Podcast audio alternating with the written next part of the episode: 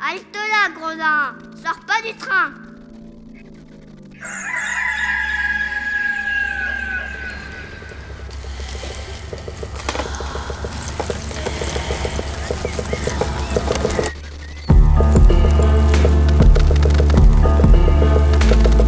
Dès ma plus tendre Plus on est jeunesse, malheureux, plus on souffre. Il faut plaindre les affligés.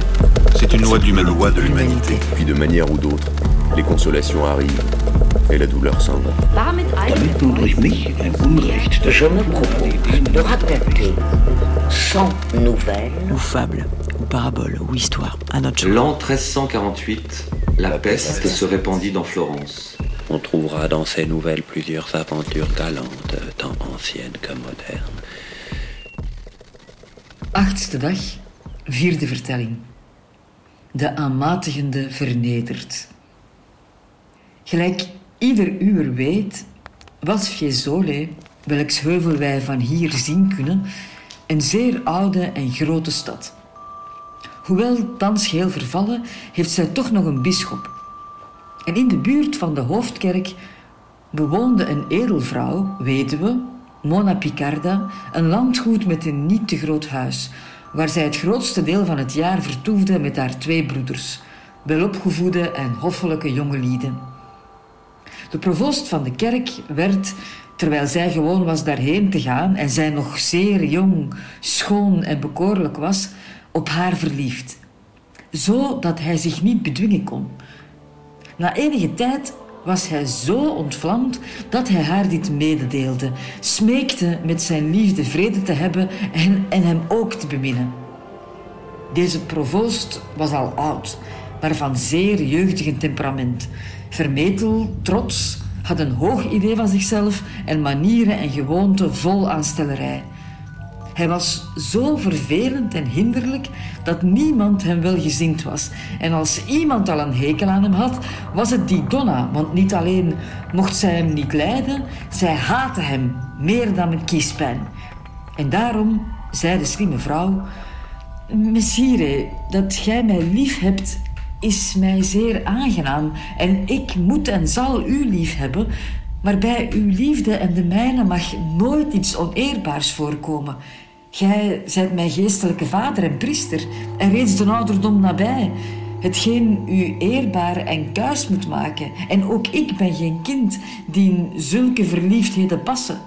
Ik ben weduwe en gij weet hoezeer mijn eerbaarheid van weduwe vereist. En neem mij dus niet kwalijk dat ik u nooit zal liefhebben op de wijze waarop u dit vraagt. De provoost, die van haar niets anders kon gedaan krijgen, toonde zich bij die eerste tegenslag nog verwonderd, nog overwonnen, maar hield zijn dwaze indringerigheid vol, viel haar vaak lastig met brieven en boodschappen en deed dit zelfs als hij haar in de kerk zag komen. Zij vond deze vervolging te hinderlijk en te ergerlijk en zij besloot hem zijn verdiende loon te geven, maar niets te doen voor zij er met haar broeders over had gesproken. Na hen gezegd te hebben wat de provoost in het schild voerde en ook wat zij van plan was te doen, en na daarin van hen volkomen verlof te hebben gekregen, ging zij een paar dagen later naar de kerk. De provoost zag haar, ging toen dadelijk naar haar toe en begon op een familiaire manier met haar te spreken. Toen de donna hem zag aankomen en hem aankeek, zette zij een verheugd gezicht en na hem terzijde te hebben getrokken en nadat hij haar veel had gezegd op, op zijn gebruikelijke wijze, sprak de donna na een diepe zucht. Messere, ik, ik heb dikwijls gehoord dat er geen kasteel bestaat zo sterk dat niet, als het elke dag bestormd wordt, eens wordt genomen. Wat ik wel zie dat mij gebeurd is. Gij hebt zo om mij gedraaid met zoete woorden en hoffelijkheden dat gij mij mijn voornemen hebt doen verbreken en dat ik bereid ben, zo u dit behaagt, de uwe ter wille te zijn. De provoost zei natuurlijk heel verheugd: Madonna, dank. En, en, om u de waarheid te zeggen, heb ik mij zeer verbaasd dat gij zo terughoudend waart, daar mij dit nog nooit was overkomen. Integendeel, heb ik enkele malen gezegd... Als de vrouwen van zilver waren, zouden zij geen oortje waard zijn als munt, omdat er geen één aan den hamer weerstand biedt. Maar laten wij dit nu terzijde stellen. Wanneer kunnen wij samen zijn? Oh, mijn, mijn lieve heer, wanneer het ons behaagt. Ik heb geen echtgenoot aan wie ik rekenschap moet geven. Maar waar zullen wij samen zijn? De provoost hernam, niet in uw huis. De donna antwoordde, messere, jij weet dat ik twee broeders heb die dag en nacht thuiskomen met hun vrienden en, en mijn woning is niet te groot. Daarom kan dat daar niet gebeuren. Of jij moet u houden als een stomme en in het donker geen gerucht maken, evenals de blinde. Als jij dit wilt doen, zal het gaan, omdat zij niet in mijn kamer doordringen. Maar de hunne is zo dicht bij de mijne dat niet het minste woordje kan gezegd worden. De provoost zeide toen... Madonna, ja, dat, dat is goed voor één of twee nachten, maar dan zullen wij elders meer op ons gemak zijn. De donna sprak... Messere, daar staat toch aan u, maar één ding bid ik u, dat dit geheim blijft. En daarop ging de provoost voort... Madonna, twijfel daar niet aan. En indien dat kan, zorg dan dat wij vanavond al te samen zijn. De donna sprak... Dat bevalt mij. En na haar te hebben gezegd hoe en wanneer hij komen zou, ging hij heen. Nu, deze Donna had een meid die lang niet jong was en ze had het misvormdste gezicht dat men ooit zag. Een platte neus, een scheve mond, dikke lippen, slechte en grote tanden en zij keek loens en had altijd pijn in de ogen en had een, een groene en gele kleur, zodat zij de zomer niet scheen doorgebracht te hebben in Fiesole, maar in Sinigaglia, een, een, een moerasachtige streek. Behalve dat was zij mank en, en een weinig scheef aan de rechterkant. Zij heette Chuta. En omdat zij zulke misvormd gezicht had, werd zij door elke man Chutadza genoemd. Hoewel zij lelijk was, was zij bovendien snippig. De donna sprak tot haar. Chutadza, als jij mij vanavond een dienst wilt doen, dan zal ik u een mooi hemd geven. Toen Chutadza van een hemd hoorde, antwoordde deze... Madonna, voor een hemd zal ik mij in het vuur werpen en meer nog. Wel nu, zei de donna, ik wil dat jij vannacht in mijn bed slaapt met een man en dat jij hem liefkoost en zo dat het niet wordt opgemerkt door mijn broeders, want jij weet dat die vlak bij u slapen. Tjutanza zeide, desnoods wil ik er wel met zes in plaats van één slapen. En toen de avond viel, kwam Messere de provoost.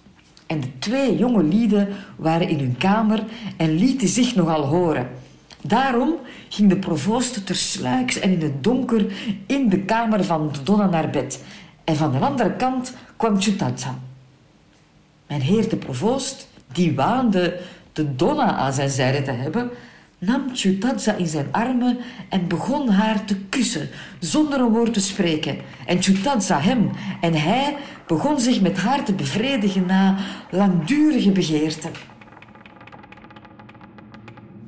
Toen de Donna dit had gedaan, beval zij aan haar broers dat zij de rest zouden doen van wat zij hadden afgesproken. En die broers, heimelijk uit de kamer gegaan, begaven zich naar het plein en de fortuin was hun gunstiger dan zij het zelf gewenst hadden, want daar de warmte groot was, vroeg de bisschop om met hen naar hun huis te gaan en met hen te drinken.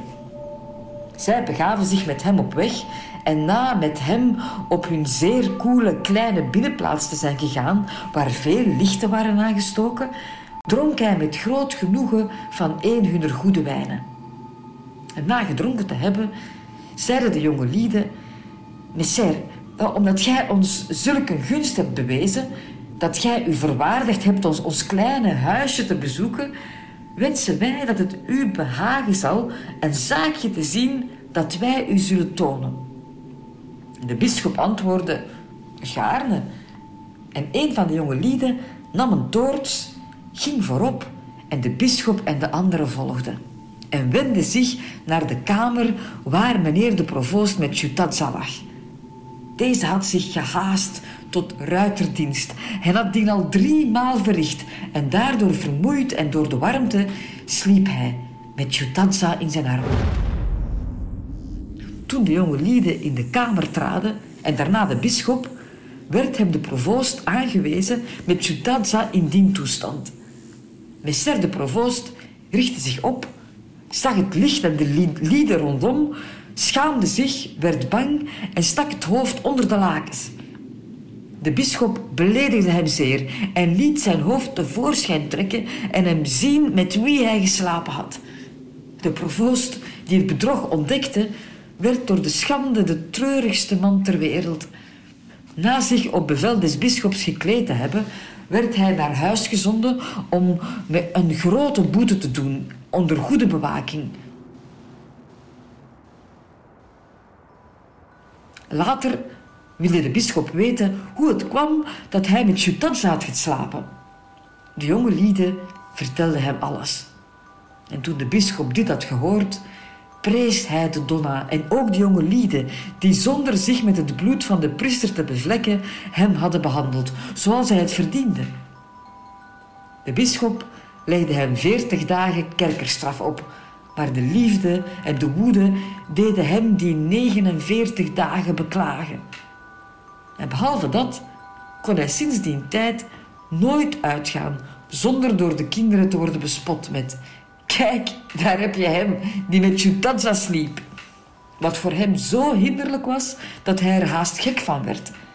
En op die manier raakte de Donna de last van de vervelende provoost kwijt en verdiende Jutanza het hemd en een goede nacht.